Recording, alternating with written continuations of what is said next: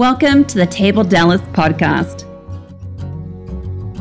At the Table Dallas, we create a sacred space to worship, connecting our stories with the story of God as revealed in scriptures. We invite you now to listen to this week's discussion.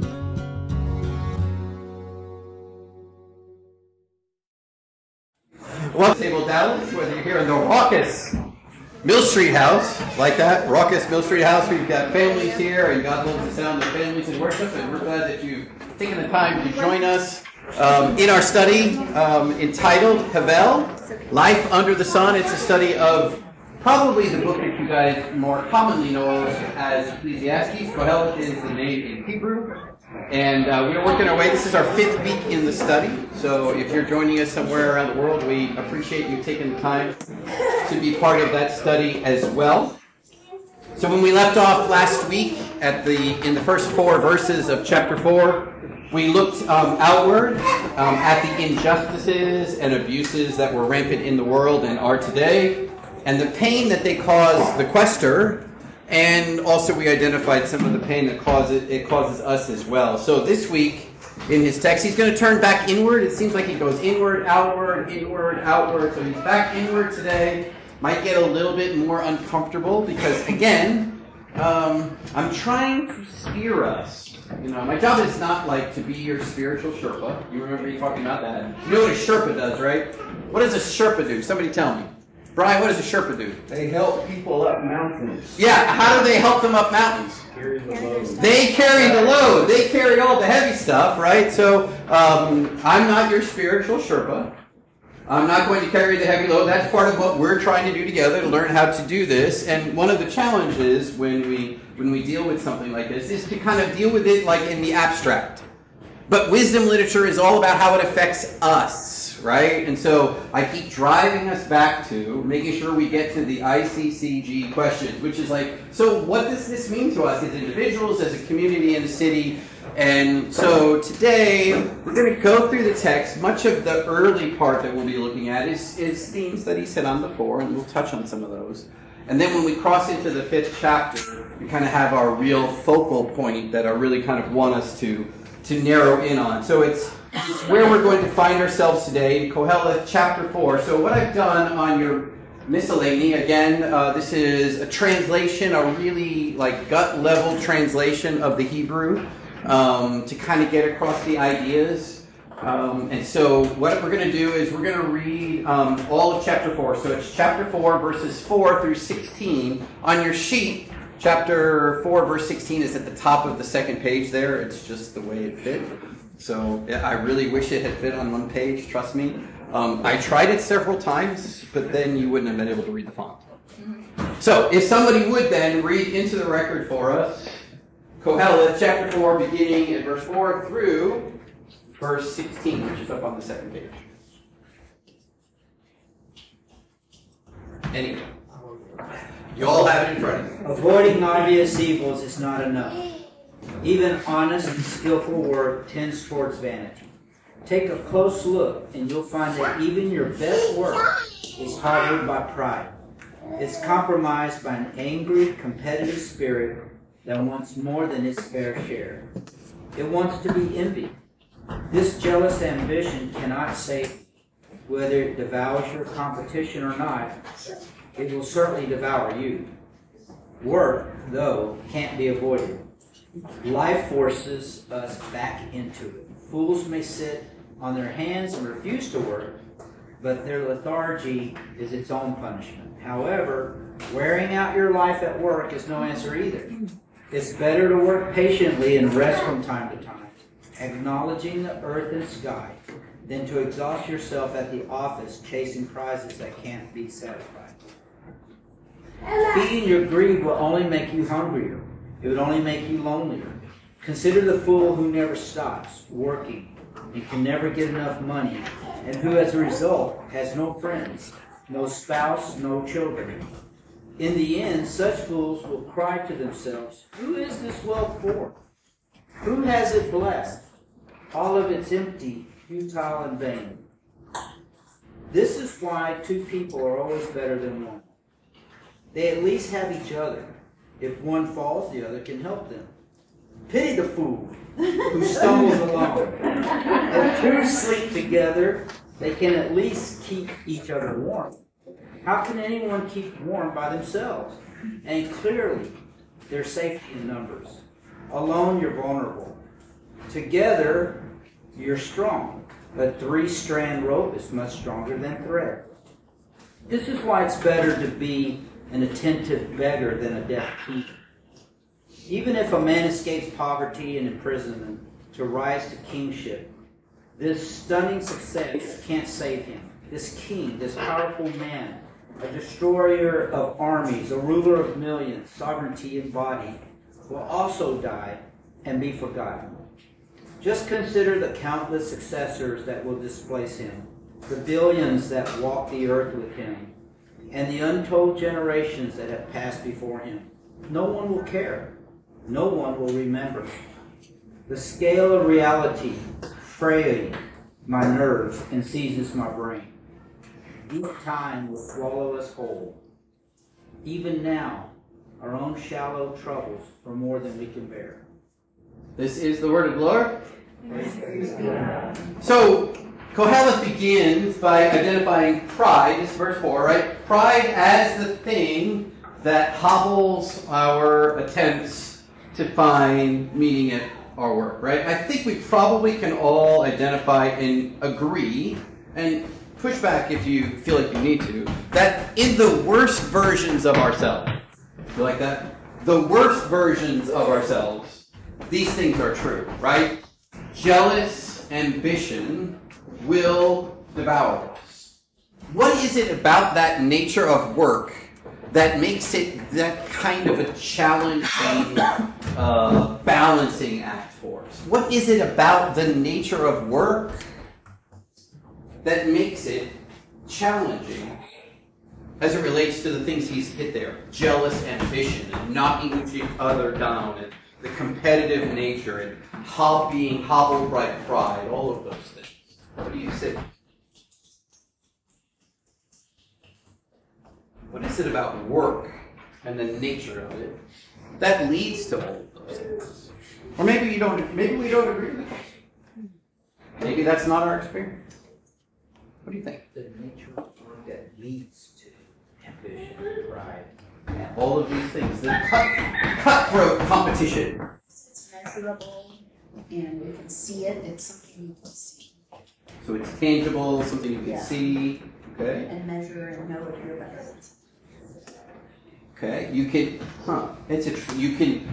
You you believe there's a measurable way that you can know that you're better than someone at your job.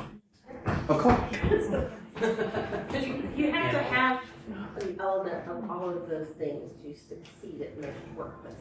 I mean, so, and I think he's identifying that, right? It's it's not wrong to have ambition at work, right? You're you are supposed to be doing, you know, you're supposed to be working to the best of our ability, right? It brings honor to God, but there's a tension here, right? That he's expressing, right? Between that ambition to be at the top and some of the residual challenges that come with it. I think one residual challenge is being able to succeed or advance without demeaning or destroying someone else around you or below you. It would be a real challenge in today's corporate world. Yeah, so we would you you would view that for a lot of people they think of the workplace as a zero sum game. Like if somebody is gaining, then that means somebody else has to be moving down in order for that for you to be successful. Oh, okay, gotcha. What comes to my mind is like the workaholic who just works and works and works and has no time for friends or family. And I think he alludes to that as well. Yeah. Not clear what your question really was, but I'm gonna give you an answer and then you can tell me what question. Is this Jeopardy? So what is, yeah. what is, it'll be there tomorrow? Huh. Um, One of the inherent downfalls of work is it's always gonna be there tomorrow. So, you know, when do you say when? Right. And walk away, because it'll be there tomorrow. So there is no end to it. Yeah, and I think that's yeah. You you just you just gone to verses five and six, but it's the same idea, right? Somebody was getting ready to say something. No, so Yeah, I agree with you. I, in, in that same vein, I, I'm hearing echoes of here, and it might just because I'm reading the Underachievers Mani- Manifesto, which argues for instead of that chasing that ambition, be good, and let that be enough. Mediocrity is. Yeah, it doesn't drive you crazy. You can let go of the things that don't matter. I can feel some people are like, "Ah, don't tell me that. No, but he's kind of hitting on that, right? He's giving you the. He's like, okay, so on one hand, there's this huge like push toward ambition that leads you to greed. I've got to be better than everybody. I got to stomp on everybody, right, Rhonda? You're like, you got to stomp over people. There's always somebody up above you that's judging your performance True. too. So Right. part of these things you need to be successful, Yeah. otherwise you're not going to be have a happy job. Right. So there's that balance. Yeah. But yeah. Yeah, because he, he hits on the idea of like the fool is lethargic. Yeah. Like just like I'm just gonna kind of quietly quit for the whole rest of my career, right? Yeah, go ahead. I think the problem is when it becomes all consuming and it becomes your whole identity. Yeah. Well, the pain of it is if you have a bad day and you don't succeed, you're so tied up in that. That's who you are. Right. And that's the danger that he's pointing out there. Yeah. Right. Yeah. So work can't be avoided. That's verses five through eight, right? Work can't be avoided. Um, so we better make the best of it. Is that fair? Like we better make the best of it. We shouldn't be lethargic, but wearing ourselves out at work, that's no life either. So there's some balance that needs to be found. My wife is looking at me with a strange look on her face. Work-life balance. She's looking. She's giving me the evil eye. For those of you listening on podcast, um, but it is. He, he mentions like right. It's work to. It's best to work patiently, rest from time to time. Wait a minute. There's somebody somewhere that said six days. Were, how does that go? Six, six days we're supposed to work, and on the seventh we're supposed to. Oh yeah, we call that what? Sabbath. So he's having there's a little, you know, a little nod to, you know, maybe we should follow that pattern. But overall, do you think we can agree with his assessment here about work in these first, I don't know, let's just say first six verses or so, that there is a tension between overwork and what Phil gets to experience now, which is I do what I want when I want. Heaven, baby. Heaven, baby. That's called hashtag retirement, right? All right, good. Any pushback on that? I mean, does that seem reasonable? But notice what he says in verses 7 and 8. I thought it was interesting. He says, feeding your greed will only make you hungrier, or make you, wait, lonelier? And he goes on to explain, um, how does that happen? I mean, is that just the natural consequence? Is it what Mike was talking about just a few minutes ago? Where when you're successful at work, it's only because you smashed down everybody else that was in your way? Is that why you're lonelier? doesn't have to be in that in that scenario either. It could, for example, I have no employer. I'm my own employer, but I can get caught up in this just as much as someone trying to climb the corporate ladder. Uh, there's always something that needs to get done when you own a business, and it never ends. So you can you can be a great business owner and very successful, but what did you sacrifice to get there? Did you sacrifice your relationship with your family? Did you sacrifice your health? Did you sacrifice your, your time with friends? Did you sacrifice time with the Lord in prayer? Yeah. You ever, I think I told you my definition of entrepreneurship or an entrepreneur, having been one for the better part of my life. An entrepreneur is somebody who is willing to work 60, 70, 80 hours to avoid working 40 for somebody else. that is the definition of an entrepreneur, right? Exactly. All right, good. Any other? I mean, he basically says, what's the conclusion there at the end of verse 8? Um, you make all this money, like, you succeed, you make all of this money. Um, who's the wealth for? Who have you blessed? his conclusion is it's all empty, futile, and vain. What do you think? Is he right? Could be. Doesn't have to be. Okay. If the wealth is for you, then maybe, but if you're building it to, to give, to build others up, then not necessarily. Yeah. So the implication here is because this is all empty, vain, and futile, or futile, that actually sounds better, doesn't? Futile. Futile in this instance, it means that he's probably not doing what you're describing. Like he's not doing this so that he can be helpful to others and take the blessings that God's given them. It's like I'm looking for meaning and purpose in my life through the pursuit of work and or how little can I get away with. It's both and. Right? All right, so now let's look there at verses 9 through 12. So 9 through 12 have an interesting connection um, to another ancient work of literature that's outside of Scripture. Um, one of the things that I hope to do um, in the coming year, and we've been doing this like for the last couple of years, we, have been tackling uh, each year at the table a different way of, or not a different way, of understanding the different ways in which we must um, interpret and go about understanding text based on genre. So, for instance, wisdom literature has a unique approach, I believe, compared to like a narrative story. But we also have, uh, which we're getting ready to hopefully do with next year, this idea of mythicized history. How do we deal with history that's been written by the victors? So it includes certain information and leaves out other information. We also have this idea that we have to be careful to avoid that um, these scripture writers have never been and were not influenced by the literature and writing and wisdom, if you want to call it, of the time. And this is an example of most people, most scholars agree, this is an example of um, a quotation or um, an homage to um, one of the few surviving texts from pre-biblical times. Anybody want to take a hazard a guess as to this particular piece of literature?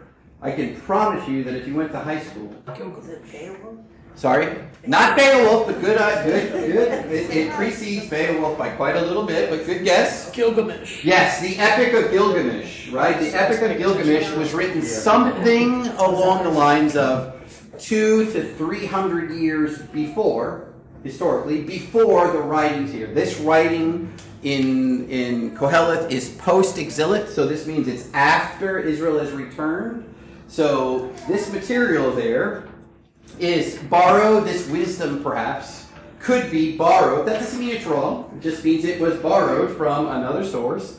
Um, so I think it's interesting that the, um, the character in there that's giving wisdom in the Epic of Gilgamesh is uh, a woman by the name of Siduri. Now, some of you who um, have been to our house and have been to great wine tastings, Siduri is one of our favorite California wine makers. Just throw that in. Don't listen on podcast. Siduri makes uh, fabulous red wines, right? But in the Epic of Gilgamesh, she's the female divinity. So if you remember your high school literature class, Siduri attempts to dissuade Gilgamesh from going on his quest. Interesting. He's on a quest. What's his quest about? Anybody remember? Immortality. Sorry? Immortality. Yeah, immortality, finding meaning and purpose, and so that my life goes on and on and on, right? And Siduri is attempting to persuade or dissuade him from that. And she tempts him with the contentment of a simple life lived in community with others. Like, if you pursue this and you go after this, the result will be you'll be all on your own.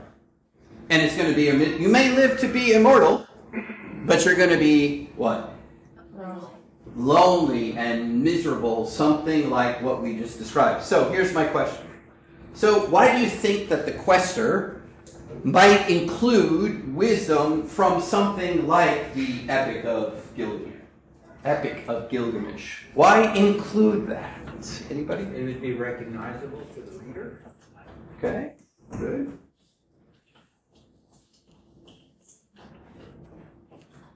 Other thoughts on why you would include something?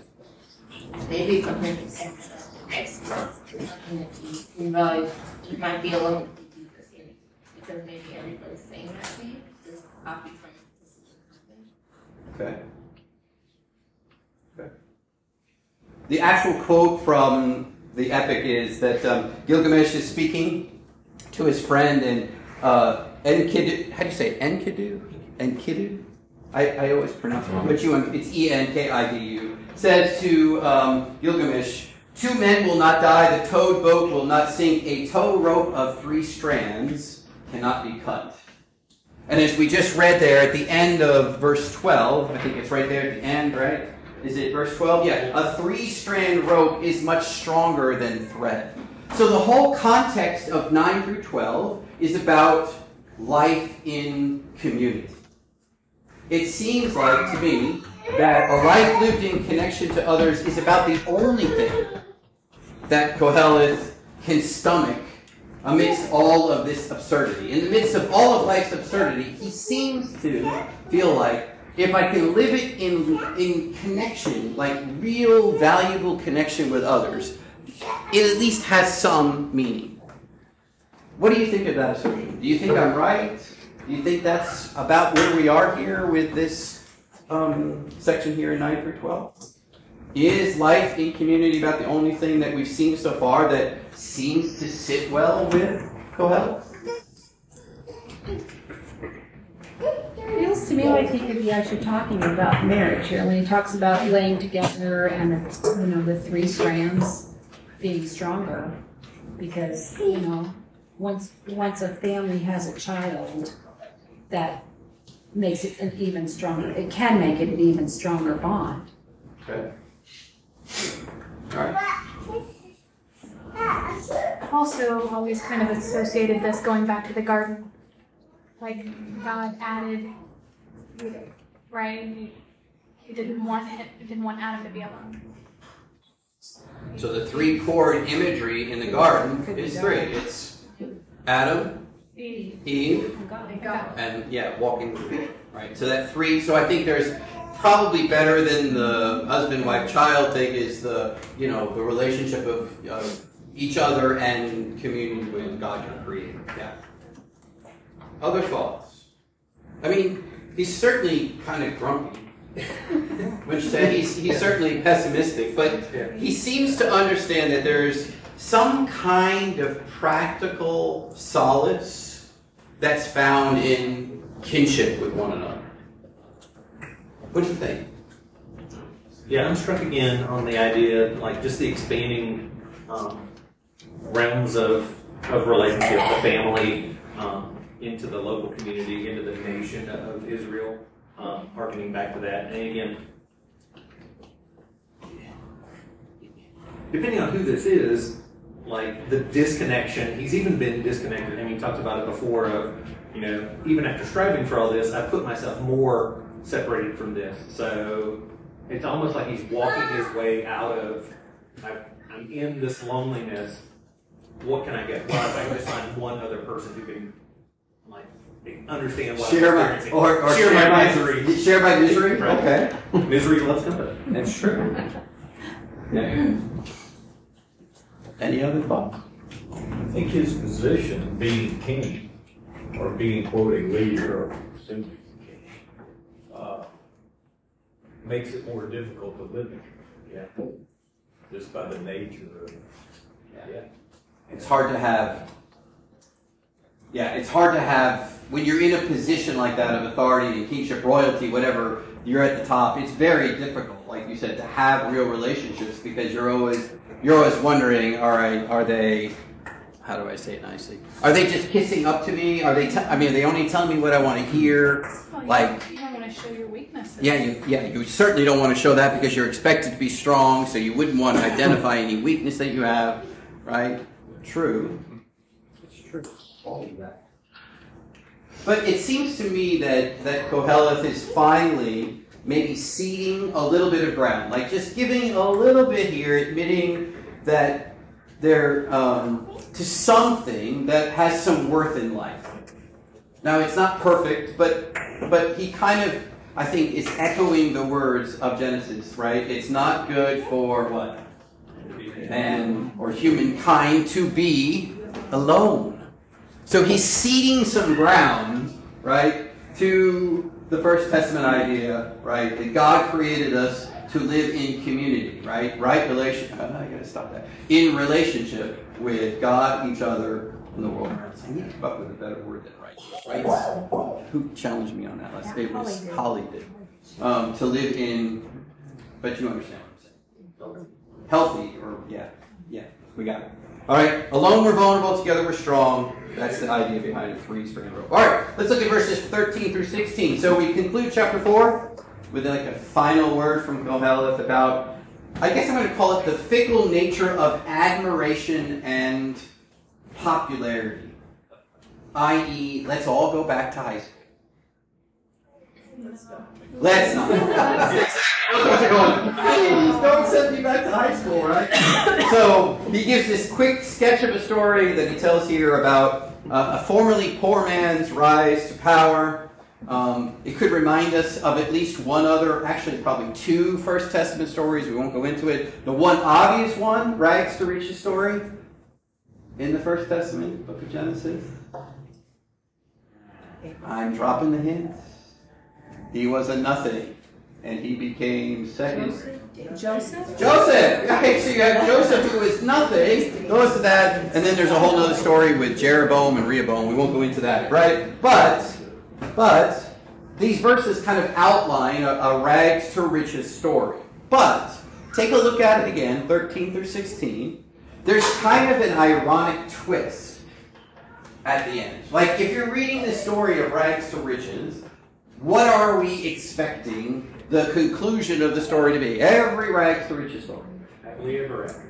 Yeah, like even the Joseph story, right? It's happily ever after. He gets his dad there he, for a little while, at least. His mom's gone, but he gets his dad there. He gets his family there. They live in in relative ease, right, for some time until we go further into the Exodus story, right?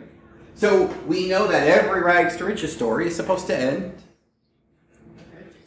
with riches that everybody celebrates and enjoys and whatnot. So what's the ironic twist here in Koheleth's story?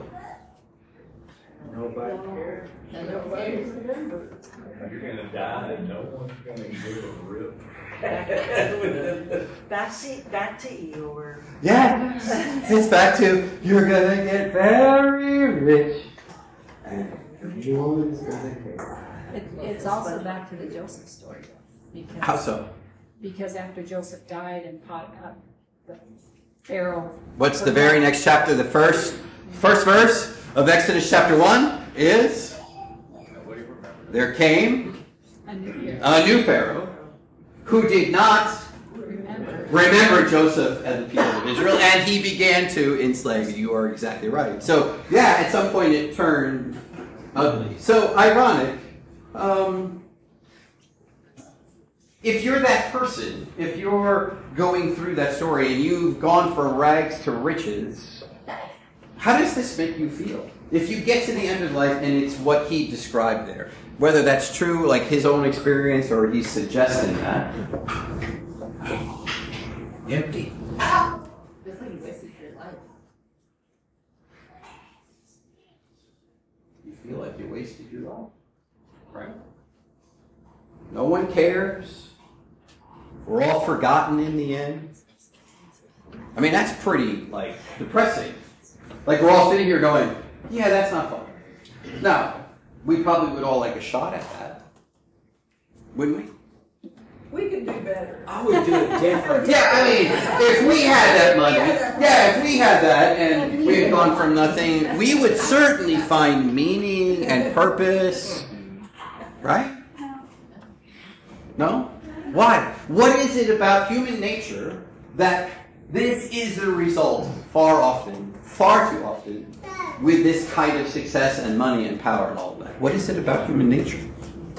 Either you forget where you get it from, you're just working because you want to get better, and you're offers like, like, hey, I need more, or you're like, and I'm doing this. I got money. Why? Why do anything with it?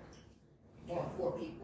You forget. I like that. You forget where where it came from. What other what other lies do we buy into?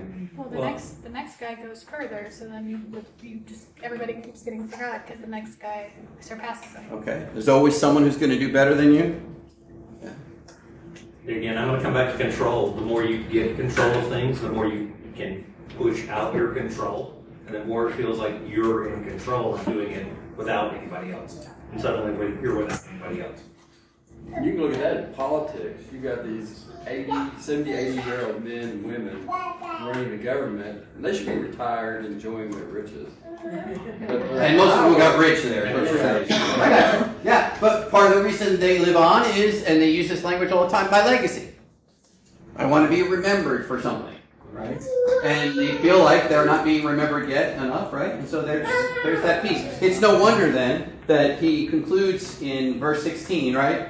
That all we end up is with frayed nerves and seized up brains. That's the best way I can describe it. It's like you're walking around like, Ugh. right? I think he should have learned his catechism. You should have learned his catechism. The Yeah. of man. The number what? What's catechism number one? The chief end of man, Is to enjoy God, no, to love God and fully enjoy Him forever. Forever. That's our Exactly. chief. That's why we're here. Yeah. Huh? I'm just saying it. Oh yeah, yeah. That's the very first, the very first thing, thing you learn if you catechize in the Reformed Church. Exactly. So when we get to verses, chapter five, verses one through seven. Now we're gonna we're gonna hop there. Um, he's gonna change things, right? So after four chapters of wrestling um, with the Hevel of life, we get a sense that now in these next few verses, I think we get a sense that something's a little different here. So listen for it for something that might jump out to you in these next seven verses that feels maybe a little bit different. Somebody read 5, 1 through 7. You might try religion, but if you do, approach God with fear and trembling. Don't bumble around like a fool, making a racket. When you go up to the temple, walk softly, listen, and be quiet. Be still. Don't make a loud show. Fools don't realize how much truth their noise conceals. More, approaching God, don't be rash and say things you'll regret, or ask for things you don't really want. And please don't go on and on in your prayers. talk, talk, talk. Because God, though He is willing to listen, also looks forward to silence. Just as nightmares come from having many worries, rash promises come from saying too many words. But if you're rash enough to promise God that you'll sacrifice something, carry through on that promise right away. Don't put it off. It's better not to make a promise than to break one. Why compromise your integrity and anger God? Words without actions have no more substance than the clouds that fill your dreams. Words are just more air. This is the word of the Lord again. So, is there, do you, do you sense a shift here, anything, or is this just more Eeyore? What's your sense? Again, wisdom literature is about how it impacts us when we read it. What do you sense here? Is he pointing out something else that's pointless and absurd? Or is there a shift? I would say he's pointing out it's absurd the way he's experienced it.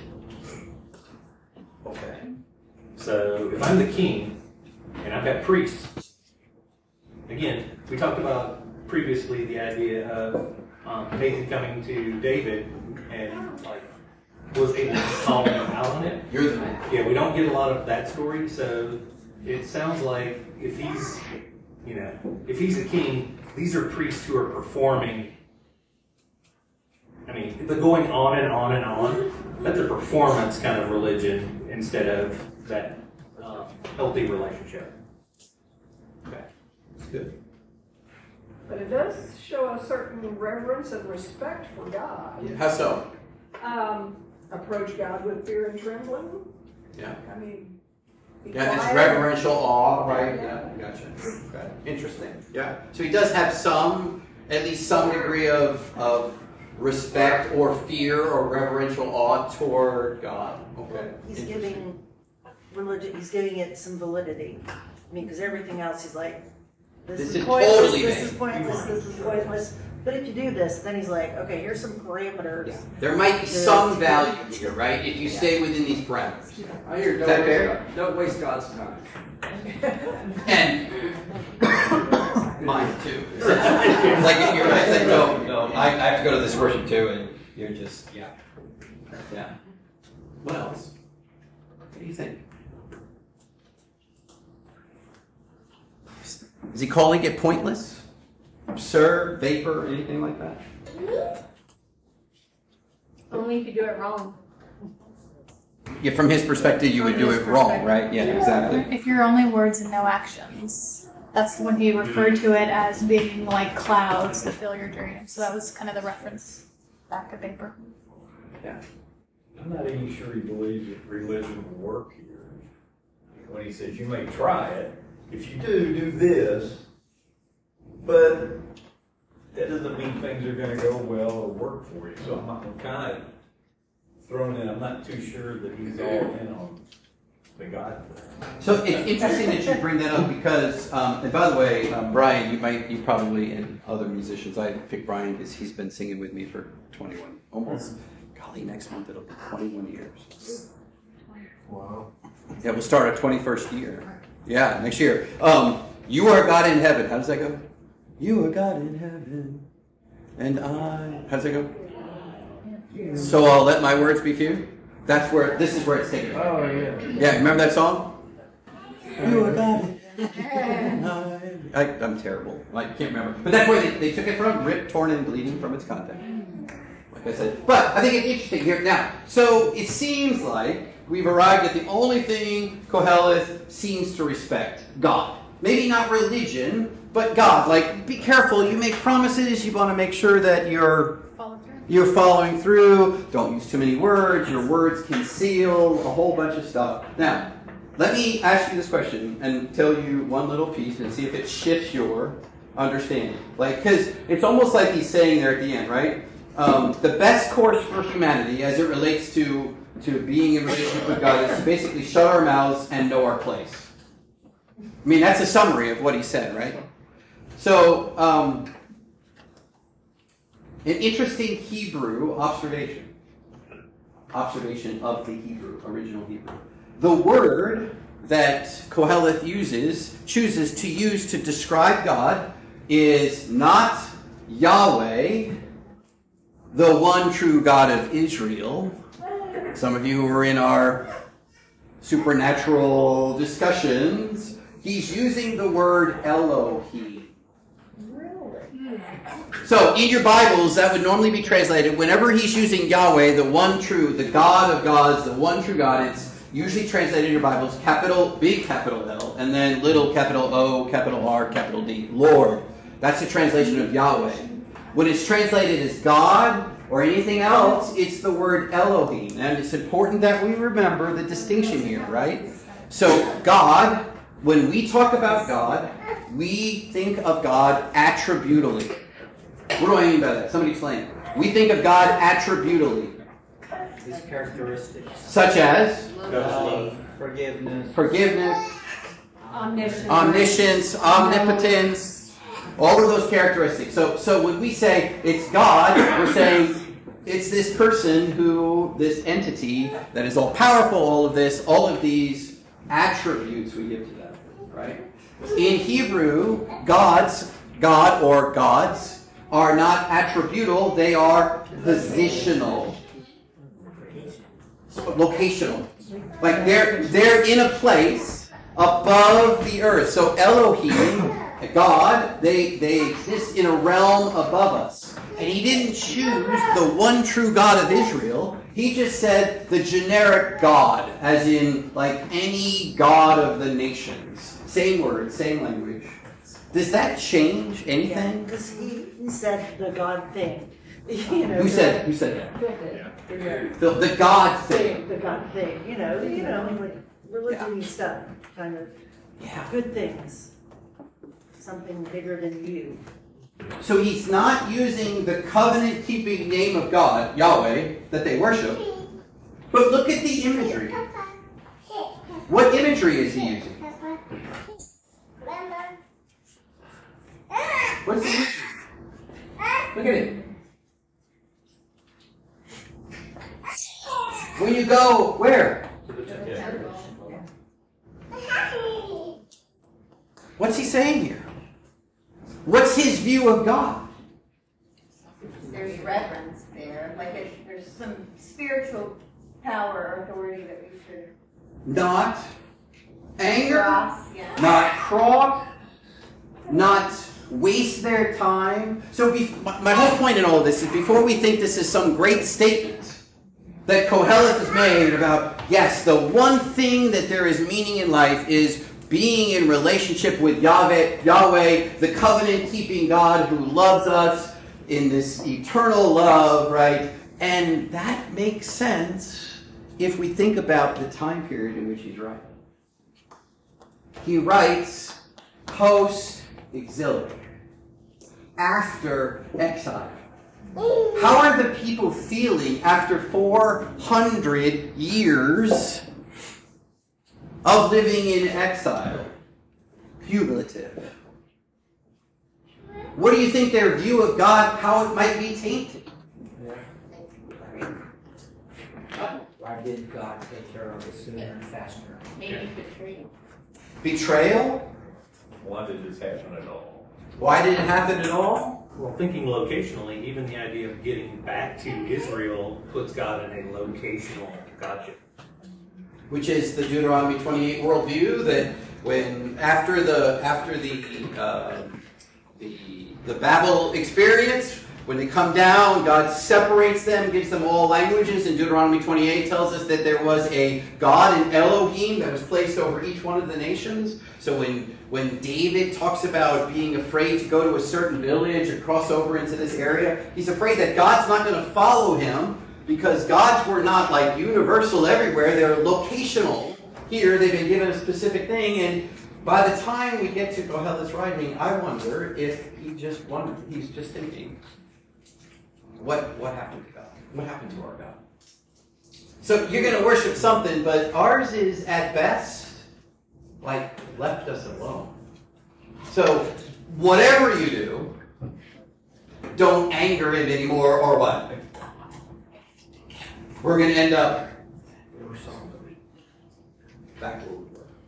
Does that make sense? That's a hard thing to understand because we have to put so many different pieces together to understand that what he's writing about. He does write about the thing that he feels, but I would suggest that he feels apart from God because of the fact that he's lived you know he's writing from he this this writer is writing of the general experience of Israel as they've come out of exile and said I wonder where God was in the midst of all so it should be shouldn't surprise us that he still feels like although this is better than anything else in life he's found even this has pitfalls from his experience right it has pitfalls for meaning and purpose because we were supposed to be God's chosen people we had a purpose, we had a destiny, and all of that walked away, not even in our land. We're occupied. We're back, but we're occupied. Make sense? It's interesting that he, because he's talked about the study of scripture and faith in previous chapters, and that was vapor, but the approaching of the presence of God, he speaks of with reverence and fear and trembling, like that that's his primary. So it's not, don't study and learn about faith, it's if you actually are intending to approach the divine being, considers them separate things. Yeah. This is not an overall, in my opinion, this is not an overall assessment of God is where we find meaning and purpose in life. It's still heavily, heavily, um, what's the word for? Um, guarded. It's like, yeah, there, there's some of you who are going to find some meaning in this, but be careful because, I mean, where has God been? Where's our purpose now? So when we talk about something like this, it's important that we talk about okay, so it's written not to us, but for us, right? Scripture's written not to us, but for us. So we have to ask ourselves. Qoheleth presented five negative attitudes today, right? Laziness, workaholism, unhealthy independence, foolish ambition, and how do, I'm going to pull this way: a lack of respect for God. Is that fair? A lack of respect for God. All right.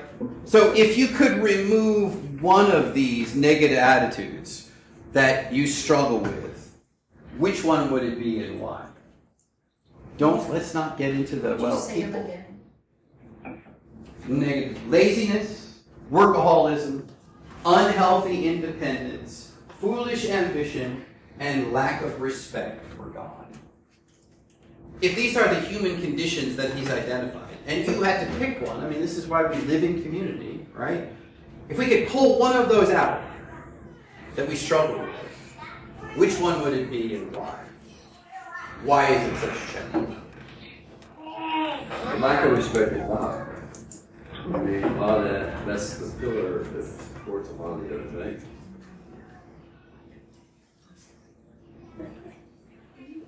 Who else? Yeah, I think I would go in that same one.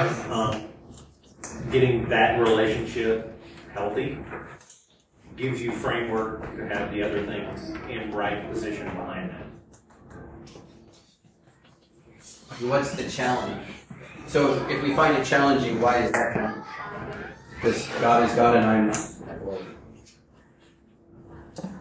Stuff has to get done.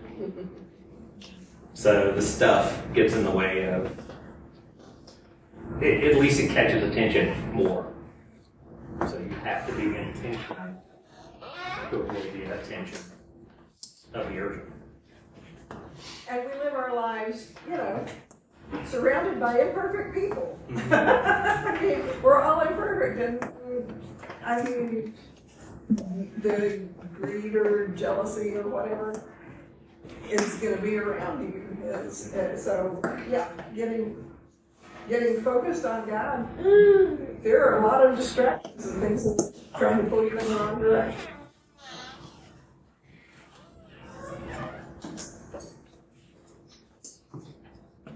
Any other one? Anybody else brave enough to share the eye? I'm going from workaholic to lazy. You're both extremes. I mean, I've always had a healthy respect for God. I mean, the fear and trembling thing, the mercy thing's harder for me to, to grasp than the fear and trembling. So it's interesting, but uh, I'd have to say the the workaholic and the laziness is definitely, uh, I become, hey, almost seventy years old. One of these younger guys to step up to do this stuff, and so you kind of go, eh, you know, just kind of sit back and go along for the ride. So. Surprised, no one, no one identified unhealthy independence? I feel like. Sorry? I feel like it's homomorphism. It's like homomorphism, this together with workaholic. If you're selfish and looking, so you can be, you know, do it for yourself, so you work. Right. The thing that struck out at me was the nonstop talk. Not that I'm a constant talker, but I talk to God a lot about insignificant things, but I don't think He minds that. No, and, and I think that's part of what, it's almost like he's, it's almost mocking. Like people who are that serious, but he's like almost mocking. He's like, this God is so distant. He's left us so long. Why are you bothering telling him about, you know, I feel for so and so and, you know, all these things that God's not going to care about. Yeah, I think that's, that's beautiful. Yeah. Foolish ambition for me rang true just because I'm, I'm beginning to realize what little control we have over end results.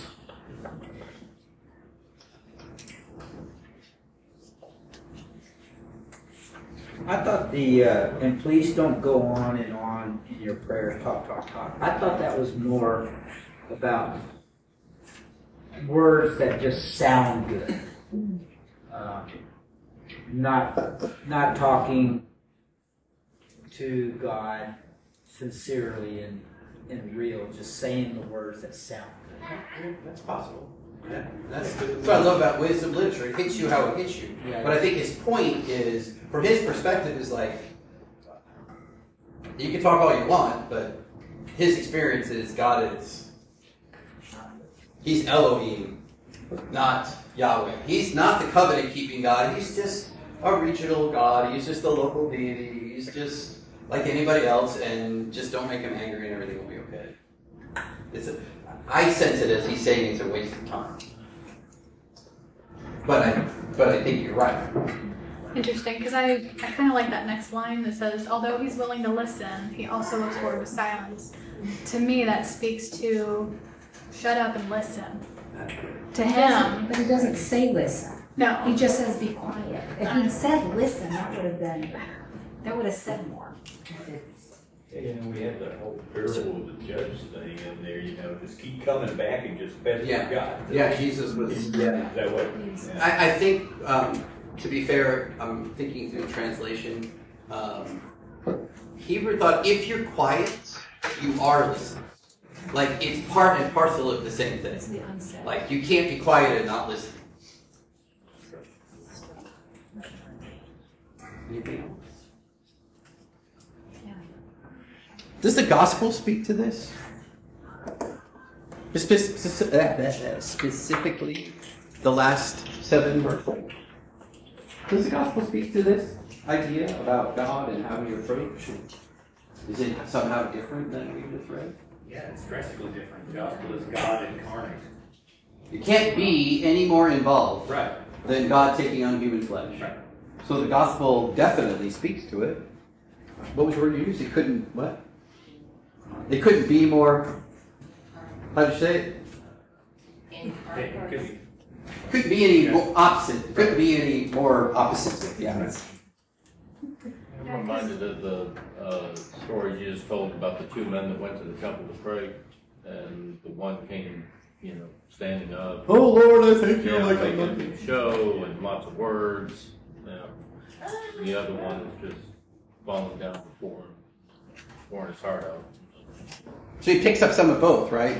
Don't do it for show, which is yeah. He's like that. So yeah, gospel speaks for that. Yeah. What else? The other thing that I kind of struggle with, that I see it in both lights, was the words without actions don't have substance. But the whole purpose of the gospel is you don't need to have actions. It's your heart. But anyway, it's just kind of that. It's always that you have to you have to live your life and it will show. But it's not about the actions that. Anyway. Yeah, because it, it reads, this chapter reads so much of performance, doesn't it? Like a performative uh, relationship with God. Don't talk too much, but make sure you talk some. But like if you make a promise, Nancy, what?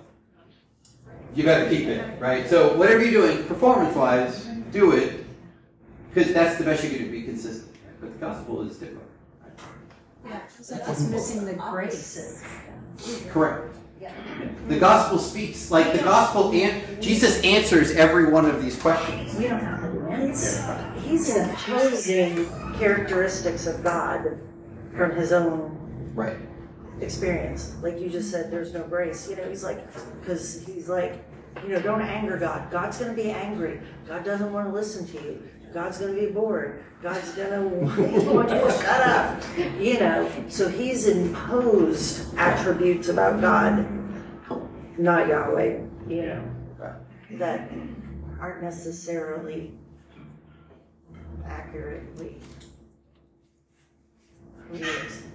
But isn't it interesting that if you don't, if we don't notice and pay attention to the choice of words for God, how it totally impacts how you read that text?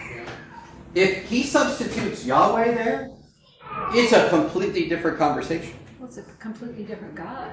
Yeah, I mean it's it's like okay, covenant keeping God is here. We busted our prom. We had a whole bunch of promises before. We didn't keep them, so God did the just thing. He sent us out right, but He doesn't say any of that. Right? He chooses a completely different one that says this God isn't who we're worried. This God's gone. This is who we're worshiping. It's important that we recognize the difference in the language of each other, because the gospel speaks to this. All right, thank you. That's good work. We hope you enjoyed this episode of the Table Dallas podcast. We invite you to join the conversation at one of our upcoming tables. To learn more about us, please check out our website at thetabledallas.com And remember, we're saving a seat for you at the table.